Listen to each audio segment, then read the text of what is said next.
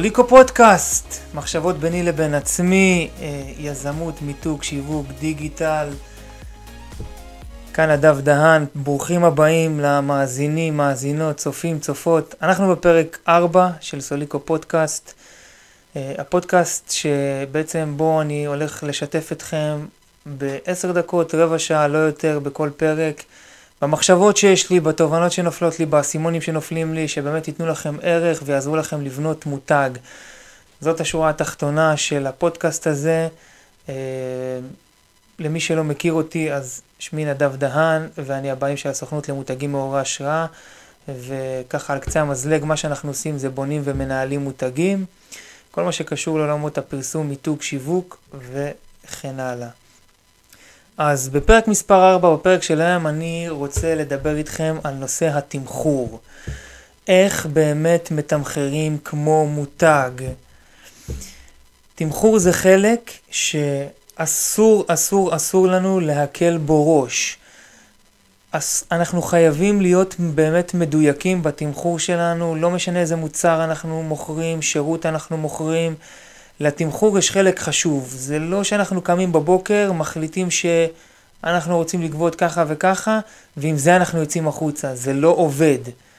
מצד שני, זה גם לא בטוח הכי נכון לצאת החוצה ולראות מה המתחרים עושים, מה, כמה הם גובים, ומפה להחליט כמה לתמחר. כדי לתמחר כמו מותג, יש הבנה מאוד חשובה שאותה אני רוצה להעביר לכם בפרק הזה. אבל לפני שנצלול באמת להבנה הזאת שאני מאמין שתשנה לכם את התפיסה בנושא הזה של תמחור ובאמת uh, תגרום לכם, תגרום לכם באמת לגבות מחיר מדויק שאתם מצד אחד גם שלמים איתו ויודעים שזה המחיר שמגיע לכם על המוצר ומצד שני גם מצליחים למכור במחיר הזה. Uh, אז לפני שאני אכנס לזה, אני רוצה uh, לדבר איתכם על כמה טעויות טעויות תקראו לזה, תקראו לזה פרדיגמות או תפיסות שגויות שיש באמת לבעלי עסקים אה, בקטע הזה של תמחור. אז הטעות הראשונה, הפרדיגמה הראשונה, היא בעצם שאני פוגש את זה הרבה, בעלי עסקים שמתמחרים את השירות והמוצר שלהם לפי הערך שהם גובים, לפי הערך, סליחה, לפי הערך העצמי שלהם. זאת אומרת שאני פוגש הרבה בעלי עסקים שבאים ואומרים לי, אני, יש לי ביטחון מאוד מאוד גבוה, אני יודע להעריך את עצמי, אני רוצה לגבות ככה וככה. עכשיו, זה שאתה או את יודעים להעריך את עצמכם, זה נפלא וזה יפה, אבל זה לא העניין. אנחנו כבעלי עסקים, אגב, זה בחברות למשל, זה פחות נפוץ. כאילו, זה לא רלוונטי בכלל. זאת אומרת, המנכ"ל לא קם בבוקר ואומר, רגע, אני אתמחר את השירות או המוצר לפי איך שאני מעריך את עצמי. למה? כי יש פה שירות, ומוצ... כי יש פה שירות או מוצר בעצם שהמנכ"ל לא מזדהה איתם רגשית. אצל בעלי עסקים קטנים, אה, בינוניים, אפילו גם גדולים, הרבה פעמים בעלי עסקים מזדהים רגשית עם השירות או המוצר שלהם, והם למעשה מחליטים להיות בתוך איזושהי סימביוזה עם המוצר, ו... ואז הם אומרים, אוקיי, אני מעריך את עצמי, זה מה שהמוצר שלי או השירות שלי שווים לפי הערך העצמי שלי, וזה לא נכון. כי אנחנו חייבים לדעת לעשות את הניתוק הזה בין הערך העצמי שלנו לבין הערך של המוצר שלנו. זה שני דברים שונים. זאת אומרת, יכול להיות שבן אדם מאוד מאוד מעריך את עצמו ויש לו ביטחון עצמי ובאמת יש לו ערך עצמי מאוד גבוה, אבל בפועל הוא רק אתמול יצא לשוק, הוא רק אתמול סיים לפתח את המוצר או השירות שלו, ואין לו מספיק ניסיון, והמוצר לא מספיק מפותח, ואין מספיק מוניטין למוצר, ולא מספיק בעל, אה, אה, לקוחות חוו אותו, והתועלות שלו עדיין לא מדויקות. זאת אומרת, שזה לא משנה כמה ערך עצמי יש לך, משנה כמה הערך של המוצר גבוה, ועל זה אנחנו צריכים להסתכל. הטעות השנייה, סלש פרדיגמה שנייה, זה בעצם שאני רואה הרבה בעלי עסקים שמגיעים אלינו לסוכנות, כי אנחנו באמת מובילים תהליכים של בניית מותג, ואומרים לנו, אני רוצה לעשות מיתוג יוקרתי. הרבה פעמים עסק שבינו לבין מיתוג יוקרתי אין קשר בכלל. כשאני צולל פנימה עם בעל העסק, אני שואל אותו שאלה מאוד פשוטה. למה אתה רוצה לעשות מיתוג יוקרתי? מה שאני מגלה זה כי אני רוצה לגבות מחירים גבוהים. מיתוג יוקרתי זה לא מה ש... זה אולי איפשהו יעזור לכם למשוך לקוחות שמחפשים אה, יוקרתי, או זה, זה יעזור לכם במידה מסוימת, אבל זה לא מה שבגללו אתם צריכים לגבות מחירים גבוהים, אוקיי? זאת אומרת שהגובה של המחיר צריך להיות בהתאם, שוב פעם, לערך של המוצר ולא לעטיפה שלו. מיתוג זה רק העטיפה של המוצר, זה לא המוצר עצמו. אתן את אותו דוגמה, עסק שבתחילת הדרך רוצה לעשות מיתוג יוקרתי ולגבות מחירים גבוהים. מי אמר שבתחילת הדרך הוא יודע לספק מוצר שש, אה, ששווה ערך כספי מאוד מאוד גבוה? אף אחד לא יבטיח את זה. ברוב המקרים, הרבה פעמים, הם אפילו לא גובים ערך, אה, הם אפילו לא מספקים אה, מוצר עם ערך גבוה. אז מיתוג, שכחו מזה.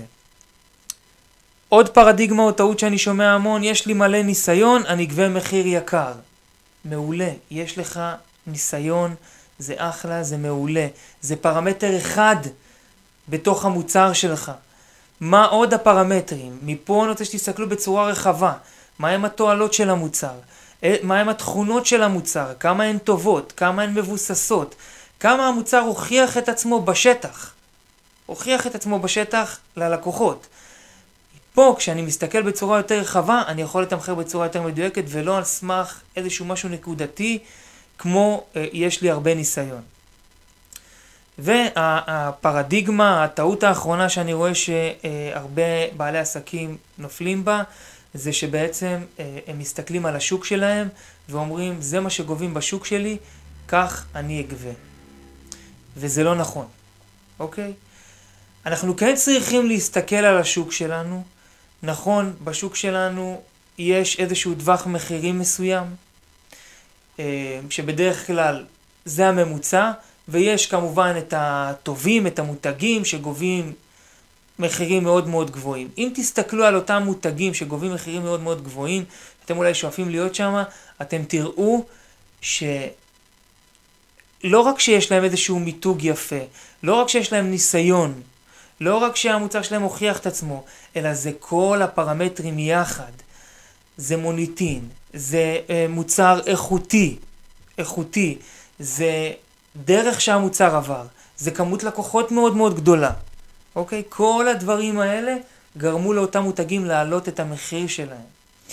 אה, גם כן עוד איזושהי טעות שככה נזכרתי בה, זה שבעצם בעלי עסקים מתמחרים את עצמם לפי ביקוש והיצע. זאת אומרת, הם אומרים, יש ביקוש מאוד גדול בתחום, אבל אין מספיק היצע. זאת אומרת, אין מספיק אנשים שנותנים את המוצר אה, אה, אה, פתרון כמו שלי, לצורך העניין. אוקיי? וזה גם לא פרמטר שלפיו אתם יכולים לגבות מחירים גבוהים. שוב פעם, מעולה, אתם יכולים לנצל את זה לטובתכם, שבעצם אתם בבודדים בתחום ויש מלא ביקוש, אבל זה לא מה שבגללו אתם צריכים להעלות מחירים או, או לתמחר את עצמכם איך שבא לכם. אז איך מותג מתמחר? אחרי שהבנו באמת את הטעויות, את הפרדיגמות והתפיסות השגויות, שאני מקווה שהם התנפצו לכם, שסדקתי לכם קצת את התודעה בקטע הזה, איך באמת מותג מתמחר. אני מאמין, ואנחנו יכולים לראות את זה, ותסתכלו על זה, שתמחור נבנה עם הזמן. תמחור נבנה בדרך. אם אתם רוצים לתמחר את עצמכם גבוה, אל תקומו יום אחד בבוקר ותחליטו שככה זה יהיה. אלא תבנו את זה בצורה הדרגתית. שלב אחרי שלב. אל תעשו אף פעם קפיצות בתמחור שלכם שהן קפיצות קוונטיות מה שנקרא, קפיצות גדולות מדי, אלא תבנו את זה בצורה הדרגתית, כל פעם עוד קצת. למה? כי ככל שהזמן עובר, אתם צוברים הרבה יותר ניסיון, את, המוצר שלכם נהיה הרבה יותר טוב, אה, אתם מספקים תועלת יותר רחבה, יש לכם יותר לקוחות, יש לכם יותר המלצות, יש לכם יותר הוכחות בשטח שהמוצר הוא טוב. אתם משפרים כל הזמן את המוצר. מותג הוא, הוא גישה, הוא תפיסה. מותג פועל מגישה של מצוינות. הוא קם בבוקר ואומר לעצמו איך אני היום משתפר, איך אני משפר את המוצר שלי, מה אני צריך לעשות כדי לשפר אה, אה, את איכות המוצר שלי, את טיב המוצר, את התועלות שלו. כמובן, גם כחלק בלתי נפרד, את העטיפה של המוצר, את המיתוג שלו, את השיווק שלו. מותג זה גישה ואנחנו חייבים להבין את זה. כשאתם פועלים בגישה הזאת, אתם תראו שאתם תבנו את התמחור שלכם בצורה מדויקת, אבל הדרגתית. מתוך מקום שאתם מחוברים לערך של המוצר ולא דווקא לערך העצמי שלכם. לא בהכרח. הערך העצמי שלכם זה חשוב, זה נפלא, זה מעולה, אבל אתם חייבים ללמוד להתחבר לערך של המוצר שלכם. רק ככה אפשר לבנות תמחור מדויק למוצר שלכם, שבאמת ייתן אה, ערך נכון. ותזכרו תמיד, תחשבו על הלקוח בצד השני ותשאלו את עצמכם, האם הערך שאני נותן שווה את הערך שהלקוח משלם לי? תמחור הוא חלק מעסקת חליפין, סחר תמורת סחר. וכשזה לא הוגן, כשזה מצד אחד, כשאתם תיתנו ערך גבוה מדי והלקוח ישלם מחיר נמוך מדי, גם לא טוב. כשאתם תיתנו ערך נמוך מדי והלקוח ישלם מחיר גבוה מדי, גם לא טוב. צריך למצוא את האיזון. אז זה מה שאני רוצה שאתם תיקחו מהפרק הזה. אה, בפרקים הבאים אנחנו נדבר על עוד הרבה דברים שקשורים באמת לבניית מותג, כי זה הפוקוס שלנו, כי זה מה שאני יודע הכי הרבה לתת אה, את הערך בנושא הזה, ואנחנו נתראה בשאר הפרקים. אני הייתי נדב דהן, שיהיה לכם פגזים.